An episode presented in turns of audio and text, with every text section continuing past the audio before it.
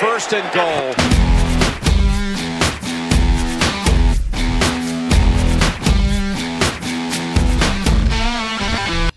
Рынок свободных агентов и обмена в межсезонье – это колыбель First and Goal.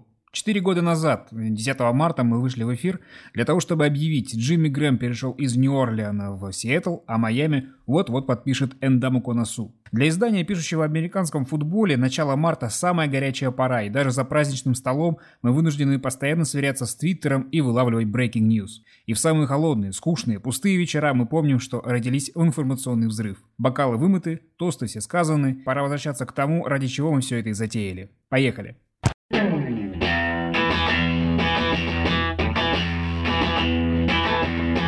Для того, чтобы обсудить все самое главное, что происходит в межсезонье эн эф эл, в Хатли сегодня встретились издатели First and Goal Юрий Марин, обозреватели Евгений Дубовик, Леонид Анциферов и Алексей Каракай, а также ведущий Станислав Рынкевич. Начнем мы сегодня с Питтсбурга. Пенсильвания – край вольницы, где сразу для двух суперзвезд наступил Юрьев день. Антонио Браун очень хотел покинуть Steelers, ради этой цели он красил усы, поливал грязью своего квотербека, своего тренера и вообще вел себя как козлина. В конце зимы все писали, что обмен Брауна маловероятен, потому что это для Питтсбурга экономически невыгодно, слишком много остается мертвых денег. Но Браун теперь играет в Окленде. Жень, получается, что Браун вышел победителем в этой ситуации, и все избранные им средства оправдывают цель? Да. Мне кажется, что получается так. При этом я бы, наверное, не делал каких-то долгоиграющих выводов из этой истории, потому что Браун – это все-таки феноменальный футболист, это суперзвезда эн эф эл, и то, что дозволено Юпитеру, не дозволено быку. Мне кажется, такую тактику избирать всем подряд точно не стоит. Ну, конкретно в случае Антонио Брауна это сработало. Если честно, я в какой-то степени даже удивлен этому. Я не ожидал, что так дешево он обойдется Окленду, именно с точки зрения драфт-пиков. Точнее, даже не как дорого он обойдется Окленду, сколько то, как задешево его Steelers в результате отдадут. Это для меня, если честно, небольшой сюрприз. Видимо, они очень сильно просто устали с, от истории с забастовками, от вот этого вот кошмара, который длился вначале с Беллом, а сейчас с Брауном, и репутация франшизы страдает. Ну вот решили, наверное, таким образом. Я не знаю, на самом деле, конечно, что за этим стоит. Ну это вообще, судя по всему, главный мотиватор всех решений в этом межсезонье, что клубы устают от поведения своих суперзвезд. Ну вот смотри, мы вообще часто говорим, что в эн эф эл у игроков по сравнению с клубами очень мало рычагов влияния, что игроков используют и потом выбрасывают как отработанный материал. Но вот разве пример Брауна, и не только его, да, и Белла тоже, они захотели уйти до окончания контрактов и ушли. Это разве не контраргумент в таком споре? Ну, я могу повторить эту фразу. Это аргумент, для, в первую очередь, для Брауна, потому что он все получил, все то, что захотел, достаточно безболезненно, без каких-то больших последствий для себя. Но это аргумент для суперзвезд. Возможно, если Калил Мак будет таким образом покидать франшизу, будет покидать франшизу, не знаю, Одел Бекхэм, которому сейчас очень быстро наскучит в Браунс, и он захочет побастовать. Да, такое возможно. Но на примере с Беллом я бы не сказал, что это такой однозначный выигрыш. Более того, он мне выигрышем вовсе не кажется. Хорошо, Белла мы с тобой еще обсудим попозже, но вообще, в принципе, да, ты говоришь, что для того, чтобы получить все, что ты хочешь, нужно быть суперзвездой. Но с другой стороны, вот что м- обычный игрок, да, ну, обычный хороший игрок, которых много в эн эф эл, он же может тоже таким же образом бойкотировать, да, он может пытаться доиграть свой контракт не до конца, да, как можно раньше от него избавиться, и, в принципе, все тоже клуб не должен держать у себя актив, который ему не нужен, да, в принципе, этого же и можно добиваться, не будучи суперзвездой, разве нет? Актив, который клубу не нужен, это уже пассив, он съедает деньги и не приносит пользы. Не знаю, это, ну вот, история с Коперником, ты взвешиваешь репутационные риски, ты можешь подписать, в общем-то, неплохого футболиста, который доходил до Супербоула, показывал феноменальную статистику порой, ну, в целом, Уж, уж точно годный бэкап, назовем его так. Но на другой чаше весов его репутация. И когда ты бастуешь, и когда ты не хочешь играть, это в том числе твоя репутация. Соответственно, каждая команда должна сравнить, что ей нужно. Э, нужна вот такая вот прима, которая при любом удобном случае будет бастовать, или же ей нужно заткнуть позицию в ростере. Ну, когда речь идет о Брауне, да, ты можешь выбрать Брауна, хотя я тоже не до конца уверен, что это будет правильное решение в случае Окленда. Но если речь идет о каком-то футболисте средней руки, то да он не будет даже бастовать. Почему мы не слышим, что бастует Джейк Локер? Вот Джейк Локер бастовал или там, не знаю, Райан Таннехилл. Нет, мы не очень об этом как-то слышим. Поэтому, мне кажется, это именно инструмент давления для суперзвезд, которым захотелось прям каких-то хороших денег. Ты стал первым болельщиком эн эф эл, который вспомнил Джейка Локера в последние четыре года, мне кажется. Ну, я надеюсь, он там не икает. Вам не кажется, что то, что у игроков мало рычагов влияния, это все-таки немножко... Ну, миф. Сколько игроков, которые проваливаются, получают вторые, третьи, четвертые шансы и с очень хорошими контрактами. Сколько игроков, которые хотели себе лучший контракт, не получили его за последнее время. Вы помните? Все рано или поздно добивались этого. И те, кто только выходит с драфта, там побастовали чуть в начале, получили. И те, кто уже суперзвезды, тоже там где-то побастовали, поговорили, получили контракт. Если они не могут хорошо поговорить с своей нынешней командой, они всегда получат хорошие условия в команде другой. Поэтому тут немножко все дошло до каких-то экстремальных таких мер, когда все начало выплескиваться наружу, но по большому-то счету почти все всегда получают все, что хотят в эн эф эл. Ну, давай вспомним контрпример, например, Деза Брайанта. На самом деле, хороший контрпример — это Адриан Питерсон, который на момент окончания своего контракта с Миннесотой, но был абсолютно уверен в том, что он суперзвезда, он получит все, что хочет. В результате он так как-то мыкался-мыкался по командам. Ну,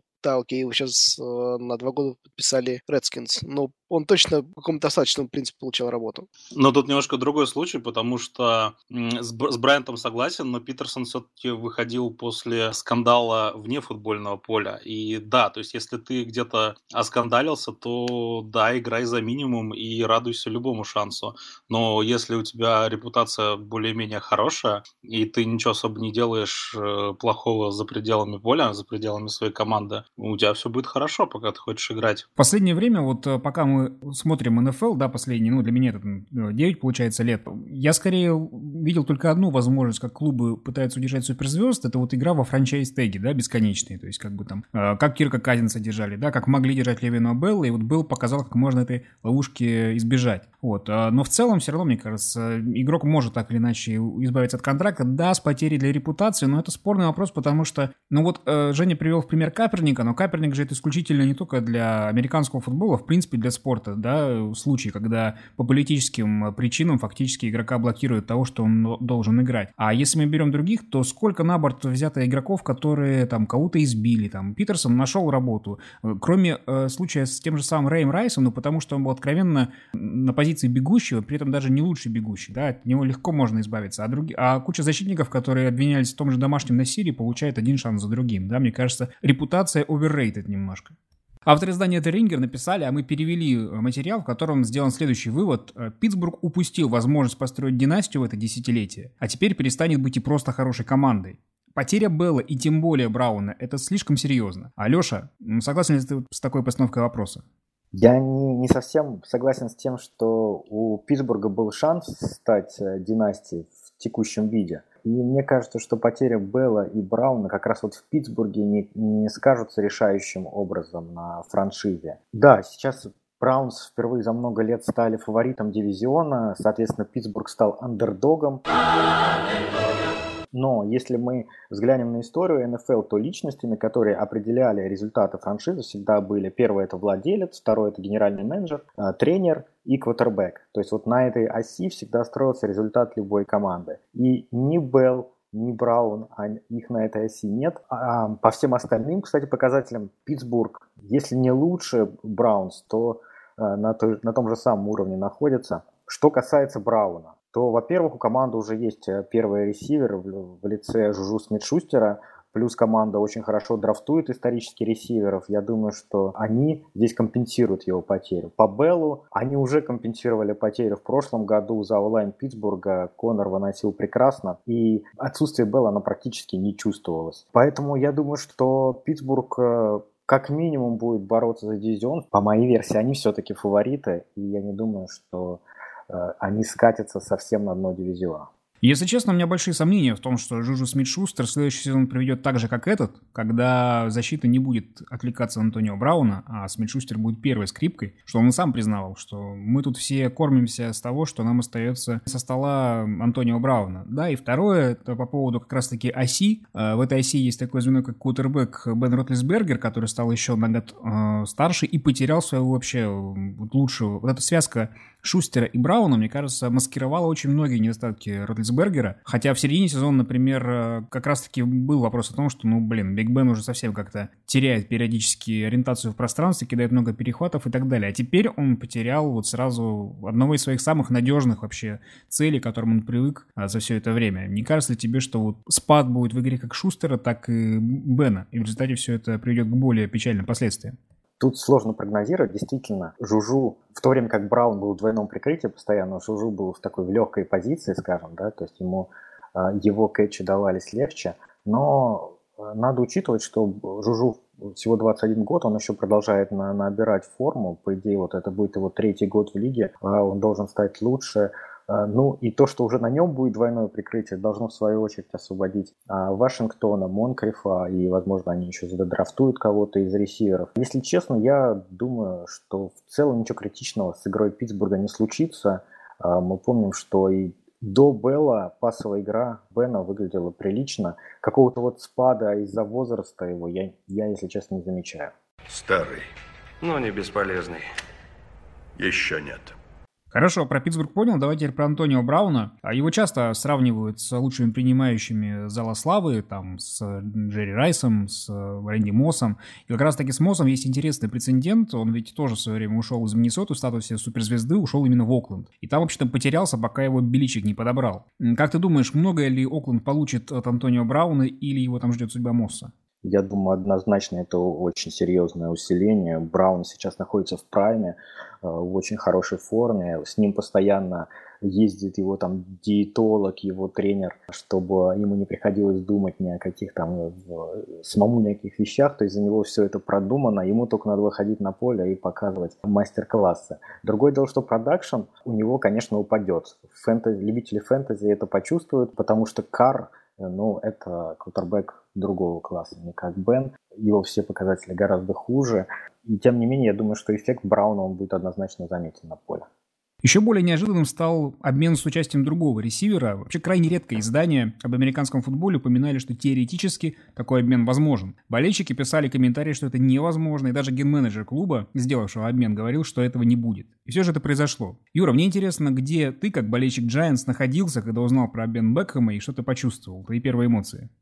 Ну, я проснулся, потому что это была новость ночная, причем это совсем глубоко ночная. И я там утром в семь утра проснулся, залез почитать новостные сводки, ну и, конечно, обомлел.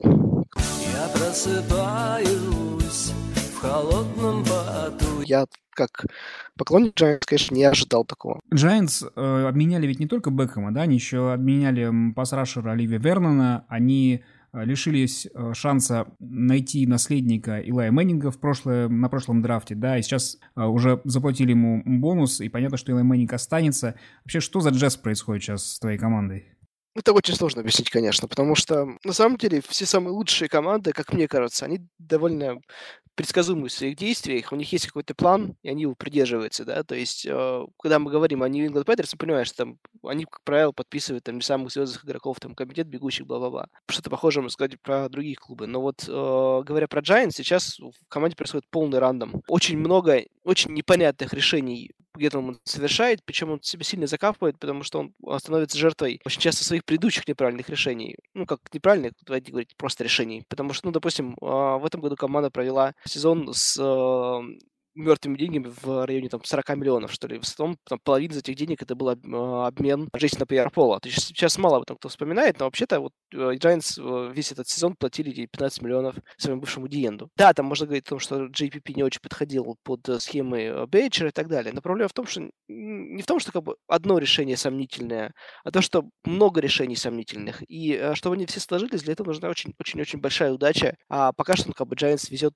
на мой взгляд, не очень. Там можно вспомнить задрафтованного в дополнительном драфте в прошлом году Сэма Билла, который мгновенно сразу же... Это был корнербэк из Уэст-Мичигана, который мгновенно повредил э, плечо и выбыл до конца сезона. То есть, а Giants остались без пика третьего раунда в этом году.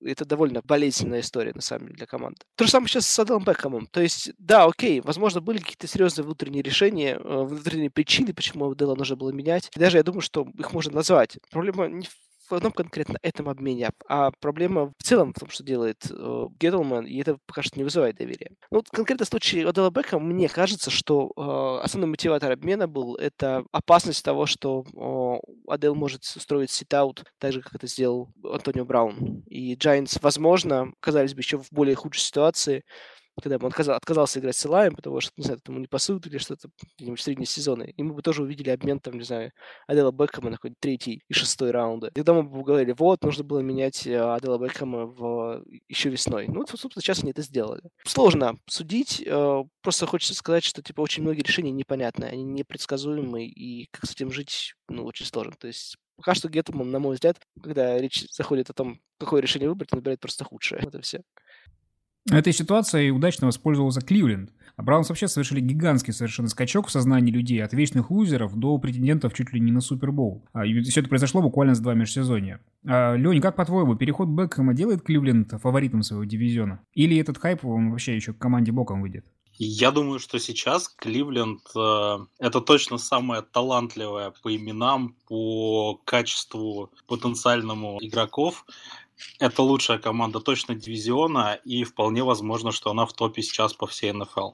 Естественно, она в таком составе еще не играла, и что из этого получится, не очень понятно, но, в принципе, на этот хайп-трейн садиться можно начинать сейчас, и, мне кажется, многие уже присели. Есть две вещи, которые действительно могут, мне кажется, эту команду э, погубить. Первое, это действительно вот весь хайп, который творится вокруг э, Кливленда сейчас, потому что этот коктейль, который там собран, он вполне себе может э, рвануть. Там, не знаю, что-нибудь на какой-нибудь яхте в очередной раз произойдет, и какие-нибудь еще вылезут фотографии, все начнет выплескиваться в соцсети, и вполне может эту команду и погубить. Хотя, с другой стороны, такие люди, как Бекхэм, Лендри, Мейфилд, они вот этим всем питаются, и, может быть, это им и на пользу пойдет. Не знаю, посмотрим. И второй вариант, это, наверное, нынешний координатор защиты Стив Уилкс, который действительно непонятно, сможет ли он из очень талантливой защиты, которая и очень молодой защиты, которая сейчас собралась в Кливленде, собрать боеспособную единицу, сможет ли он оправиться после прошлогодней своей неудачи. Если все, через все это Кливленд пройдет, то вперед в плей-офф и далее покорять новые вершины.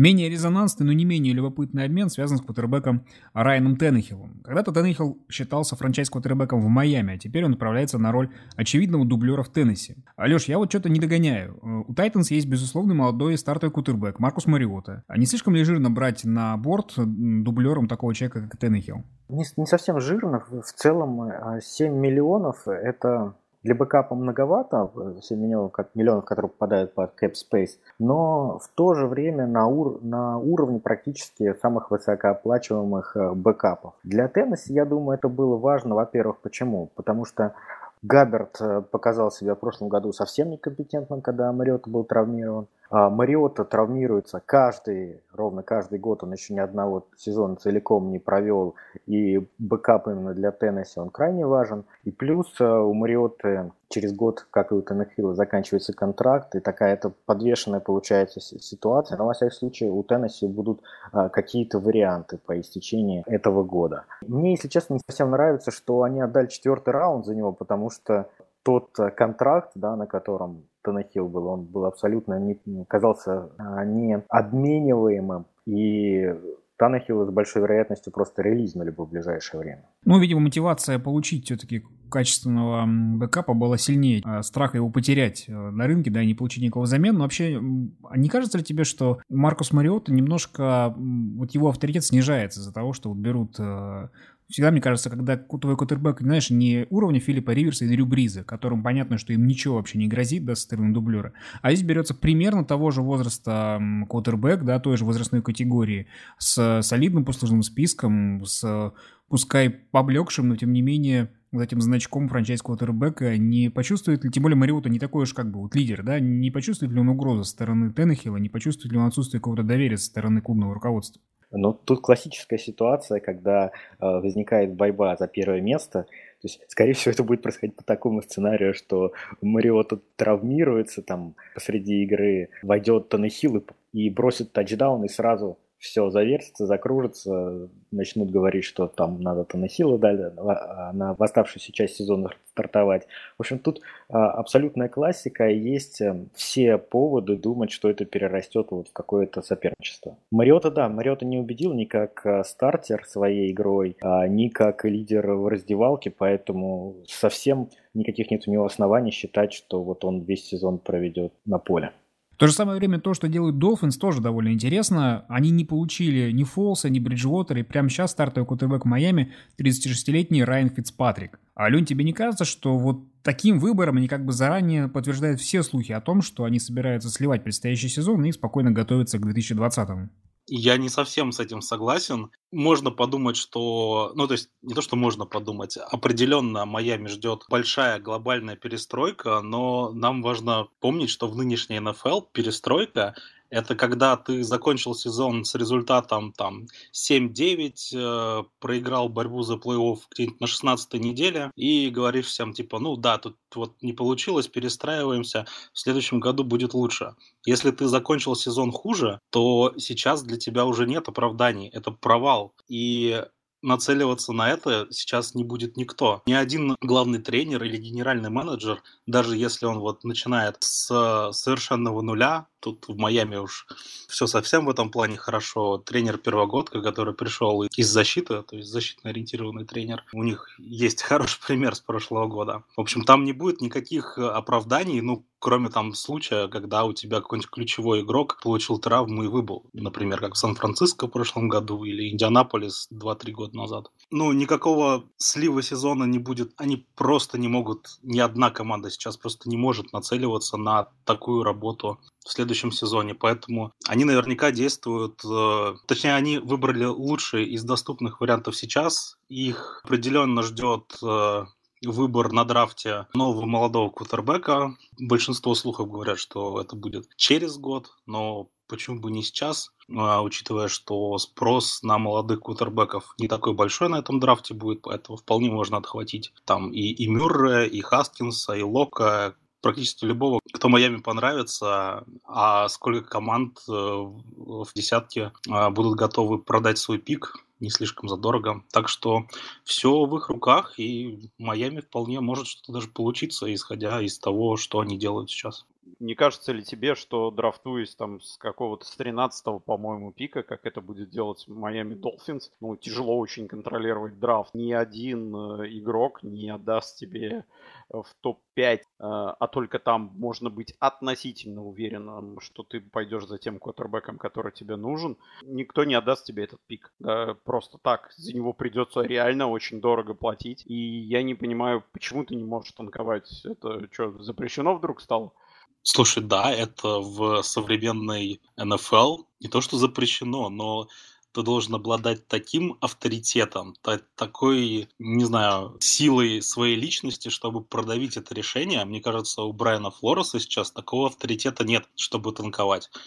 Надо брать максимум, лезть вперед вообще с максимально возможной силой и скоростью. А современные... И именно поэтому они вот делают то, что делают сейчас на рынке свободных агентов. Мне как раз кажется, что они не, просто показывают, не, что не факт, не факт, что у них получится все это сделать, естественно. Не у всех все получается. тридцать две команды конкурируют друг с другом всегда и постоянно. Кто-то выигрывает, кто-то проигрывает. Но я убежден, что речь точно не идет о какой-то намеренной стратегии слива сезона. Ну, но, ребят, не забывайте, не забывайте, что как бы есть несколько участников от этого процесса, да, условно говоря, если ген-менеджер для себя решает, окей, мы этот сезон сливаем, и все нормально, потому что тренер у нас первый год работает, и в первый год ему все простят, да, он не Стив Уилкс, его не уволят. Но есть ведь игроки, которым сливать сезон нет смысла, да, они выходят, борются за свои контракты, и поэтому будет то, что случилось у Джетс. Вот про Джетс все говорили, они делают все для того, чтобы слить сезон и получить высокий пик.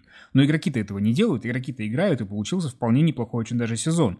Да, мне кажется, так и здесь может быть. То есть не то, что ген-менеджер там или тренер, они спецом слеза, сливают сезон, но они делают все для того, чтобы не сильно преуспеть, да. Остальное все равно уже зависит от, э, тренер, от игроков. Я так, я так не думаю, да, я согласен с, с, с твоей позицией. Джетс поборолись, да, они не полностью слили сезон, но тем не менее у них высокий пик драфта.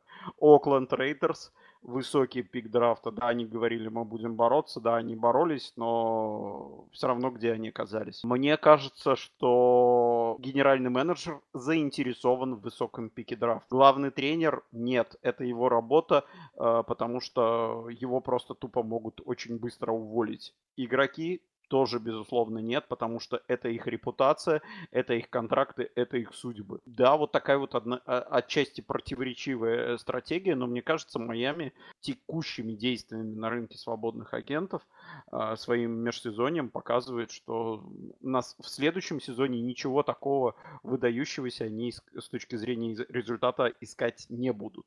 Короче, отправили человека на перестрелку, дали ему только нож. Но он же и с ножом может всех перерезать, да? Вот у Майами только на это остается надеяться.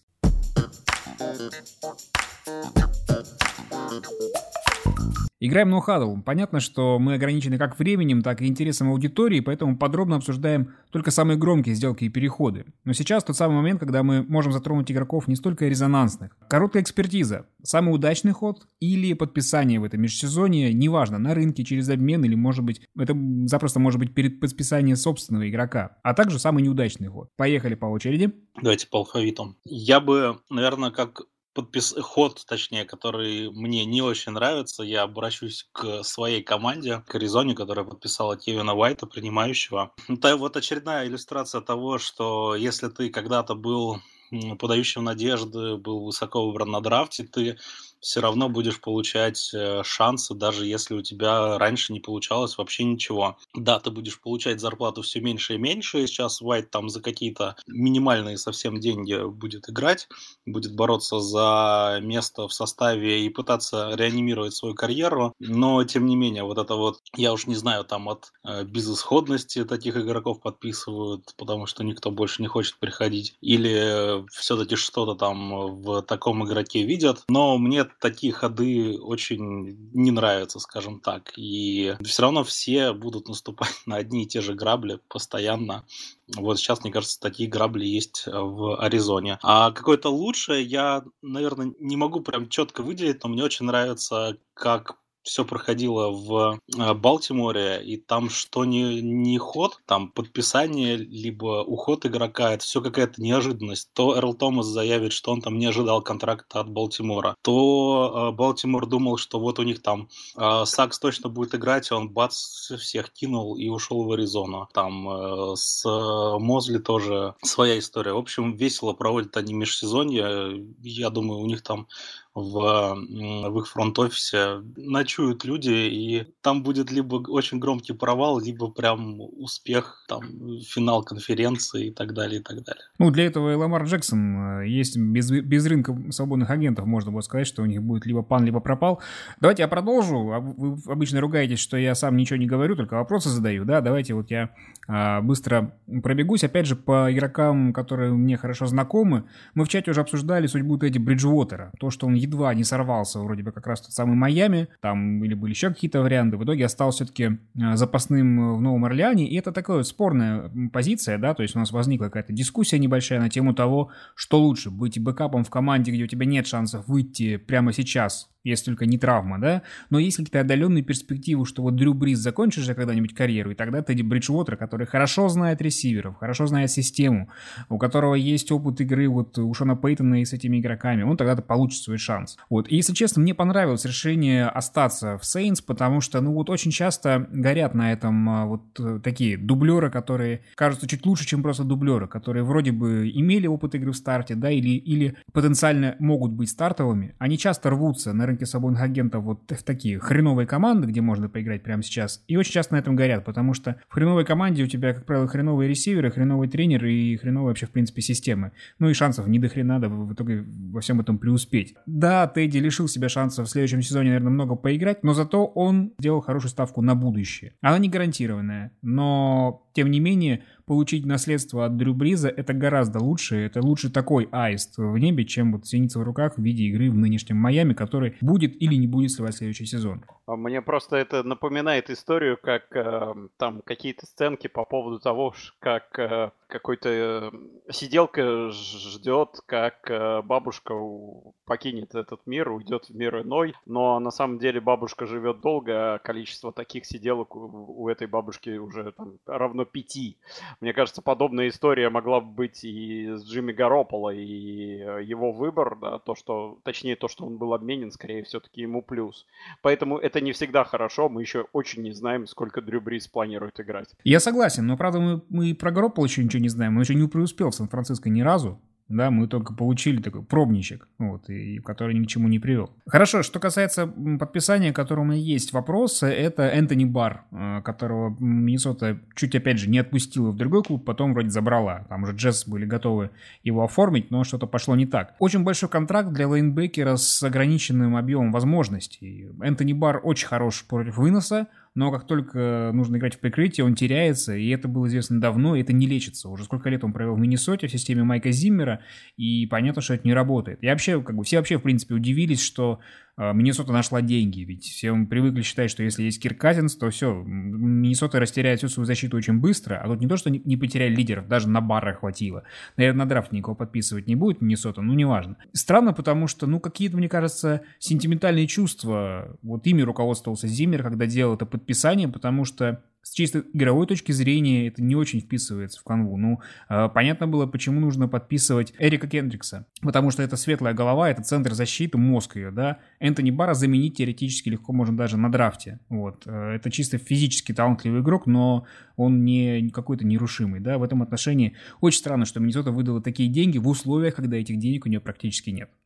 Мне понравилось подписание Эрика Ведла, сейфити, который сделал Лос-Анджелес Рэмс. Мне нравятся вообще такие подписания, потому что команда воспользовалась тем, что она контендер, тем, что у Эрика Ведла там семья живет э, в Лос-Анджелесе. То есть они получили э, такую максимальную скидку с игрока, подписали тим-френдли контракт, всего там э, шесть миллионов в год для топового сейфити, который просто цеми- должен цементировать всю оборону. Это э, хорошие очень деньги. Плюс э, Ведла срезал Балтимор, и, соответственно, это подписание никак не отразится на компенсационных пиках в следующем году. А из того, что мне не понравилось, ну, давайте добью Юру. Не понравилось подписание Голдена Тейта гигантами. Э, совершенно мне непонятно, потому что в гигантах есть Стерлинг Шепард, который отличный слот, молодой, развивающийся игрок. Голден Тейт, конечно, умеет играть на бровке тоже, но, если честно, я совсем не понимаю, зачем э, гигантам, которым нужно, по идее, э, уходить в ребилд, э, такой возрастной игрок, э,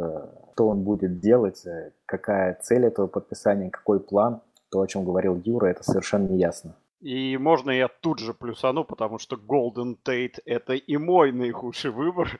Может быть, не самый очевидный из всех, но я абсолютно согласен с Лешей, что он выглядит странным, он выглядит дорогим, достаточно дорогим, да, для тридцатиоднолетнего ресивера, который провел не самый свой выдающийся сезон, прямо скажем, да и выдающихся сезонов, по-настоящему выдающимся у него за карьеру, я что-то особо не припомню тоже. Плохенькая, прямо скажем, замена. И в данном случае, мне кажется, я не знаю, как чувствует себя Юра, но меня бы она больше еще разозлила, чем если бы Giants, не знаю, потратили эти деньги на благотворительность. Ну, это, конечно, шутка. А что, но... что, чем думал, интересно, сам ресивер? Я к тому, может, у него вообще предложений не было, но потому что, как правило, в таком возрасте ресиверы такого статуса, а Golden Tate, в принципе, при всей бедности рынка считался одним из топовых принимающих среди свободных агентов, предпочитают э, подписывать контракты с клубами, у которых есть шансы как- какие-то на чемпионство, да. Ну, понятно, что у Giants они близкие к нулю в данном случае, но, тем не менее, он решил последние годы провести вот именно в Нью-Йорке. Он, мне кажется, просто решил на восточном побережье остаться, чтобы переезжать недалеко было. Не знаю, чем он руководствовался. абсолютно... Слушайте, ну вот и дали очень большой контракт. Я думаю, что он руководствовался самым меркантильным на свете чувством. Говорили, ему будет тридцать один к моменту первой игры, а сейчас ему тридцать все-таки. Ну, ему дали четыре года, тридцать семь целых пять десятых миллионов общая стоимость контракта. И э, минимум два года по Giants будут вынуждены жить вот с таким вот ресивером вместо Одела Бекхэма. Ну, да, это двадцать... очень плохое подписание, двадцать три... не могу согласиться. двадцать три миллиона сразу гарантированы при подписании, конечно, для его возраста это просто шик. Да, я согласен, ужасно.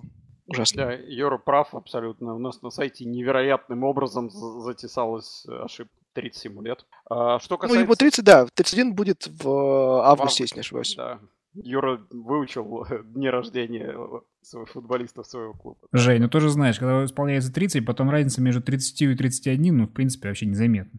Уэдлу расскажи про это. Что касается каких-то позитивных, мне не хочется про очевидные говорить. Я отмечу, что Фрэнк Гор продолжает карьеру. Нашелся клуб, который дал ему контракт, и Фрэнк будет продолжать а, нас радовать своими выносными ярдами и переписывать книгу рекордов. Баффало дал ему два миллиона. Я думаю, что Баффало и Фрэнк Гор, а, вот этот тридцати, там, не знаю, боюсь сейчас сказать, скольколетний, мне кажется, шестилетний, а, они созданы друг для друга, все у них клево получится. И здесь Лишон Маккой такой лайк ставит, оба. Это, это ментор для Лишона Маккоя, вы не понимаете. Посмотрим, как, как, как ты будешь шутить, когда он заберет его работу. Окей, Юр, ты последний в очереди. Ну, про худшее подписание я здесь с ребятами полностью соглашусь. Наверное, у нас по сумме голосов Тейт точно, точно будет в топе самых неудачных контрактов в этом году. И как бы здесь мне нечего просто добавить. Ну, это очень дорого для ресивера, который очень, ну, явно не за суперболом пойдет, а, в общем, доигрывает свою карьеру. Мне, на самом деле, тогда останется выделить хороший какое-то подписание. Здесь тоже, наверное, стоит обратить внимание на свою любимую команду. Мне очень понравился обмен э, Оливия Верна на Кевина Зайтлера. То есть это одно из немногих хороших, объяснимых, понятных решений, которые сделал Дэйв Геттелман. А ты же помнишь, что сказали, что этот трейд был частью обмена Бекхэма? Да, конечно. Это у нас почему-то даже на сайте написано. Ну, то есть его довольно странно рассматривать отдельно там и, и цену вот эту вот, которую там заплатили. Но все-таки его далее объявили сильно заранее до Бекхэма, за неделю там, даже за полторы. Поэтому давайте как бы все-таки отдельно рассматривать. Я думаю, что потом просто когда в... началась история с Бекхэмом, решили их объединить. А так-то это будет зависимо трейд в самом начале. А можно, раз у ребят нету еще плохих подписаний, то я добавлю. Вот мне одно подписание крайне не понравилось. Немножко рассмешило. Это Квон Александр, лайнбекер Тампа Бэй, который подписался в Сан-Франциско. Сан-Франциско продолжает череду нелепых мувов, переплат на рынке свободных агентов, сомнительных драфт-пиков. И, конечно, это прям встает в этот ряд очень хорошо, потому что, во-первых, он Александр после крестов, но это ладно, сейчас кресты как бы хорошо лечатся, а во-вторых, про Футбол Фокус, он, его грейд составляет всего пятьдесят девять, но это просто... Он, он короче, край, крайне средний лайнбекер, его вся продуктивность там по Бэй была, все, все это количество таклов, теклов сумасшедшее было только благодаря тому, что вокруг него находились еще более слабые игроки. Я думаю, что а, сезон две тысячи девятнадцатого года покажет это хорошо.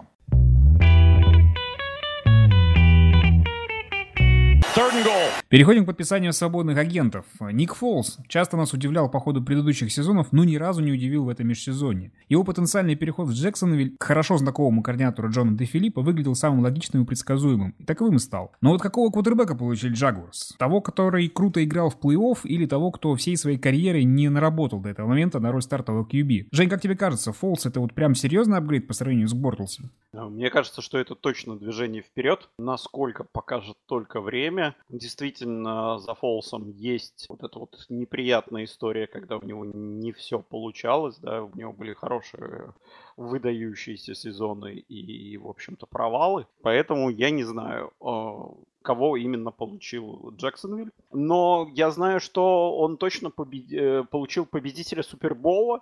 Это в определенной степени знак качества. Вы можете там вспоминать каких-то футболистов, которые выигрывали Супербол в роли квотербеков, пассажиров. Джо Флако, например. Прекрасный, ну, выдающийся же сезон. Именно постсизон провел Джо Флако, когда он выиграл Супербол. И мы еще посмотрим, каков будет Джо Флако в этом сезоне. Джо Флако вернулся.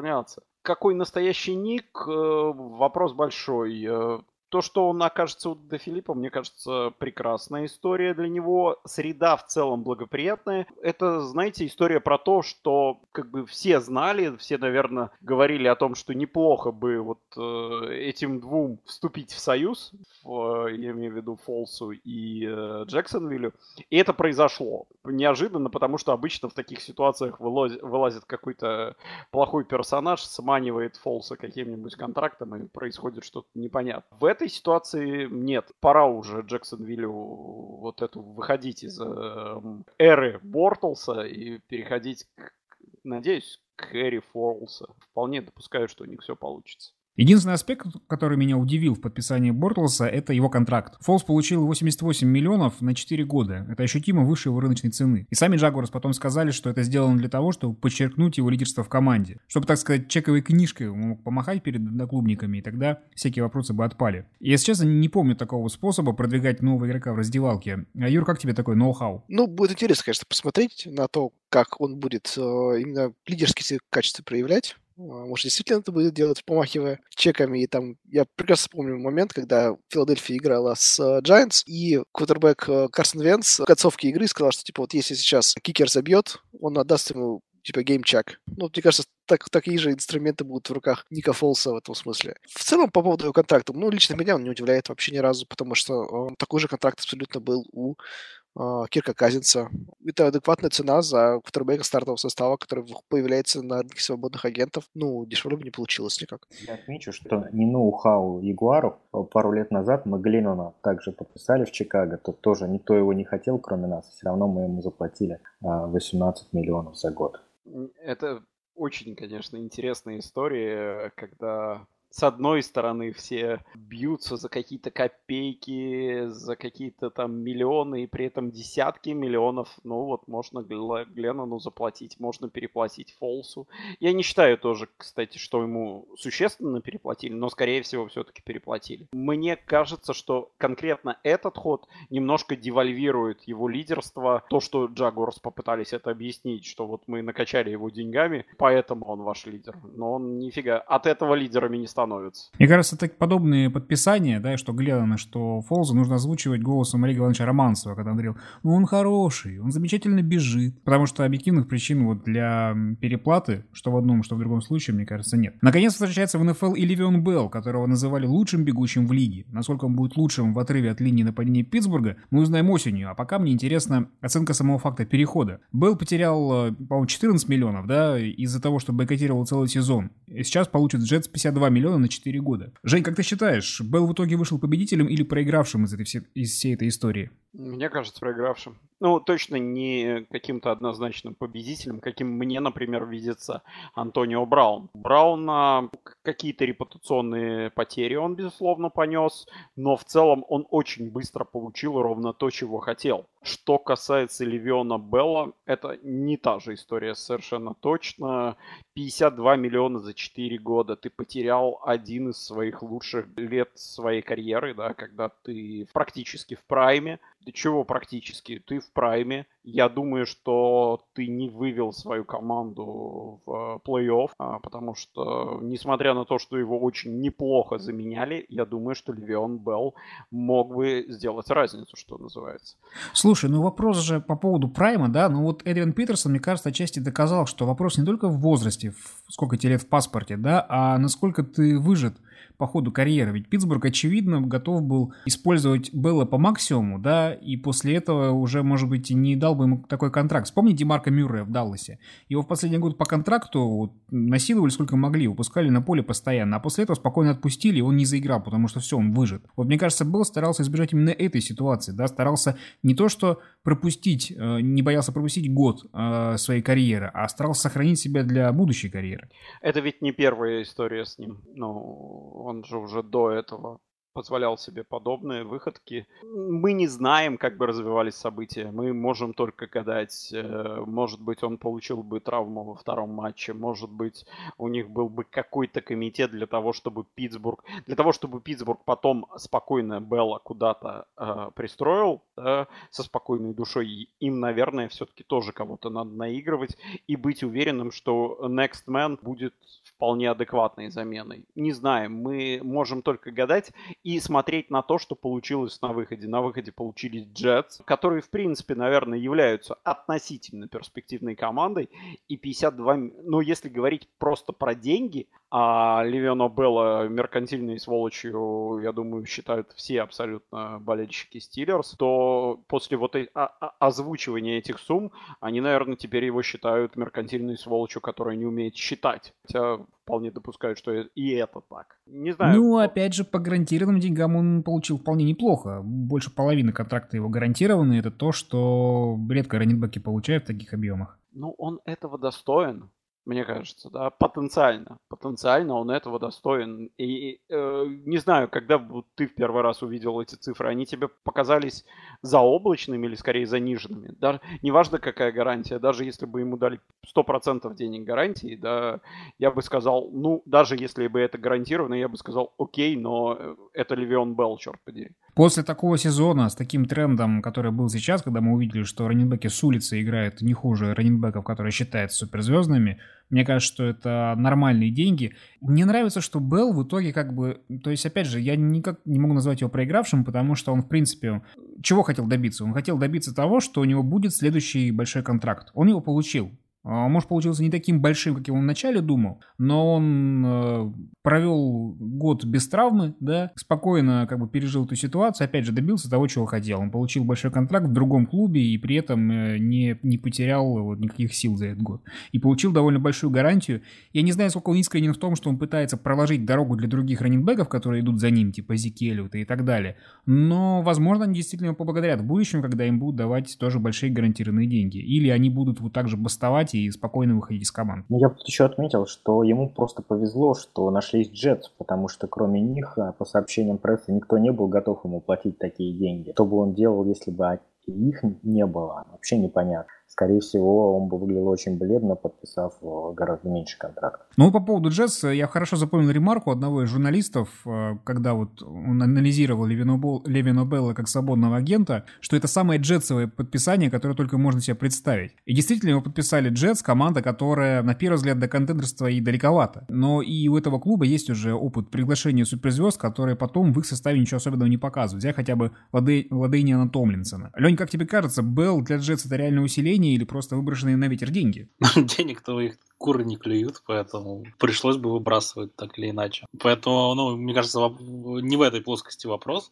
не в плоскости денег для Джетс, да, в том, действительно, усиление это или нет. И тут ответ простой, да, это усиление, потому что Джетс посмотрели на свой выбор квотербека, который они сделали год назад. Я думаю, что они этим выбором остались довольны. Они приняли решение, что мы идем дальше, а значит, нам нужно вокруг этого квотербека строить что-то, защищать его, давать ему опции в нападении. И такой игрок, как Белл, это однозначный плюс, потому что он, ну, за счет там своей манеры игры, за счет того, что он очень хорош на приеме, он дает, во-первых, вариативность, опции для Сэма Дарнолда и сильно будет на себя отвлекать внимание защиты, то есть там немножко будут по-другому готовиться, Дарнолд, Дарнолд будет проще дышать, поэтому это однозначно э, очень хороший ход. То есть осталось только понять, что он действительно в хорошей форме и готов показывать то, что он э, показывал в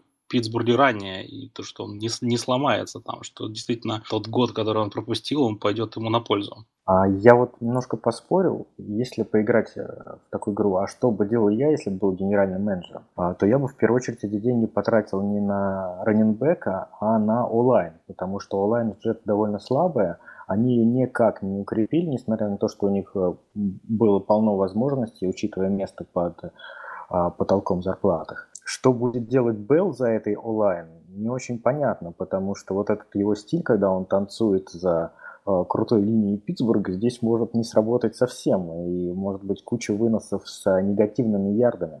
Раннинбэк все-таки довольно заменяемая позиция, и э, топовая онлайн, мне кажется, это гораздо больший приоритет для нападения и для того же Дарнольда, чем раннинбэк. Я согласен, это для любой команды приоритет. И все, я думаю, и Джетс боролись за хорошую лайн, и наверняка на драфте они обратят на это внимание. Но, видимо, не получилось. Я бы еще, потому что сказал ранее, добавил, что вообще выносная игра Джетс, она по-моему, была очень скучной и безликой все последние годы, наверное, все годы, которые у руля был тот Боулс. И вообще просто приход такого игрока, как Белл, действительно классного, действительно вариативного, он просто уже этим может оживить. То есть Джетс... Очень много проблем надо решать, которые там не только на поле, но и вне его, какой-то там своей популярности, борьбы за рынок в Нью-Йорке. И вот здесь они убивают и этих зайцев, в том числе таким подписанием. То есть они наверняка подумали, что они вот много таких проблем решат, и сделали выбор в пользу Белла. Но тому, что там действительно им нужен лайн, да, действительно нужен. Наверняка они что-то будут с этим делать еще. Мне кажется, им нужны звезды. Мне кажется, что Джетс стали немножко скучненькими. В Нью-Йорке ты не имеешь права быть совсем уж скучным. Поэтому и с этой точки зрения это немножко должно привлечь внимание болельщиков к Джетс. А так я с Лешей, конечно, согласен. Без линии Беллу будет очень проблематично. Но, тем не менее, он, он очень хорош еще на приеме. Вот с точки зрения того, что это все-таки какое-никакое усиление. Да никакое, а хоро- хорошее усиление. И еще одно оружие нападения Джетс. Ну, это однозначно, мне кажется. То есть ты повторил то, что сказал я, а согласен с Лешей. Я тебя понял. Вот такое вот мое коварство. И двуличие. Ну и закрываем тему контендеров в ближайшем сезоне. Как, как дела у Баффало и Окленда? Баффало на данный момент подписал раннинбека Фрэнка Гора, принимающих Джона Брауна и Коула Бизли, а также двух центров. Окленд на данный момент обменял принимающего Антонио Брауна, подписал принимающего Тайрелла Уильямса и лучшего левого текла на рынке Трента Брауна. Юрий, Леша, вопрос к вам. Кто за это межсезонье стал счастливее? Джош Аллен или Дерек Карр? И кто из них должен заиграть сильнее? Мое мнение, что однозначно Дерек Карр стал намного счастливее. Во-первых, топовый текл. Во-вторых, топовый ресивер. Что делает Баффало? Вот, если честно, я не очень, не очень понимаю, потому что то, что они хотят дать оружие своему квотербеку, это понятно, но сами эти оружия вызывают у меня вопросы. Во-первых, Джон Браун – это вертикальный ресивер, у них есть аналогичный Роберт Фостер, который в целом не намного хуже, это не является сильным апгрейдом. На позиции слота то же самое. Зей Джонс в конце сезона был очень неплох, они покупают Коула Бизли, который, э, я тоже не вижу, как сделает прям какую-то колоссальную разницу. Ну, Фрэнк Гор это надежный игрок, но опять же, он, он уже ролевой, будет получать какое-то количество снэпов за игру. Я не вижу, чтобы Баффало сильно проапгрейдили свои, свои оружие нападения. Юр, Юр, ну два апа это же лучше, чем один, неужели? Да я вот тоже думал, что сам Аллен э, должен быть счастливее, но дело не в том, что там по игрокам стал лучше, а мне все-таки кажется, что Карр проводит, если не свой последний сезон э, за Окленд, то один из, потому что явно он не квотербэк, мечтатель своего тренера, и если посмотреть на контракт Карра, то можно сказать, что в, по итогам двадцатого года его можно очень недорого отчислить. Мне кажется, что Окленд будет брать квотербэка высоко, у них достаточное количество пиков для этого дела. У Карра очень такое шаткое положение. А вот Аллен — это квотербэк, которого верит, который явно квотербэк будущего для своей команды, и пока он доверие не растерял. То есть, если Окленд, может, и взял окружение получше, но не для Дерека Карра, поэтому... Возможно, да. Счастливым... Мне кажется, что, что, что это не Дерек Карра, не будут брать кого-то, почему брать кого-то высоко, типа Кайлера Мюррея или Дуэйна Хаскинса. Все поле позади, пробиваем реализацию. Антонио Браун, Левион Белл. Кто-то из них попадет в Pro Bowl по итогам сезона две тысячи девятнадцатого? Кто-то один, оба или никто? Давайте по очереди по той самой, которая у нас уже с- сложилась. Я думаю, что попадут оба, потому что в Pro Bowl голосуют не по игре. Тут туда звезды по- попадут одинаково, особенно когда пять человек перед ними травмируются. Так что оба да. Ну, давайте уточним, что я имею в виду не варианты альтернативные, да, а вот непосредственно первое голосование. Слушай, вот. ну так, тогда надо говорить про All Pro, а не про Pro Bowl. Нет, All Pro все-таки... он все равно, он же гораздо, он гораздо в него сложнее попасть. Это один человек практически на позицию, да, все-таки Pro Bowl у тебя там один из шести, да, это первый, просто альтернейт, это совсем уже как бы днище. Но они все равно получают статус. Но, ну, я... при своем остаюсь, то есть, да, оба должны туда попадать в следующем сезоне. Вроде все для них благоволит. Добро, дальше. Я тоже думаю, что оба попадут. Там все-таки, я повторюсь, тоже голосует сердцем, а они в первую очередь звезды, а уже потом все остальное. Так что я думаю, что и ярды свои будут набирать. Не факт, что выигрывать, но статистика у них будет хорошая, и в пробол они попадут оба. Парни, ну неужели я один вижу ситуацию, при которой Левион Белл, например, набирает семьсот ярдов за сезон и не попадает ни в какой пробол? Я с тобой согласен, я очень скептически к Левиону отношусь. Я думаю, что он будет очень трудно входить в сезон после пропуска года. Не знаю, как он сможет выступить, поэтому соглашусь, что он не попадет. А Антонио? Антонио попадет на автомате. Влетит. Плюс оно. И по Антонио, по Беллу? Да. Good snap, good hole, kick is on its way. End over end, it is good. На этом на сегодня все. В Хадли встречались Юрий Марин, Евгений Дубовик, Леонид Анциферов, Алексей Карака и Станислав Рынкевич. Будет еще попытка. Счастливо.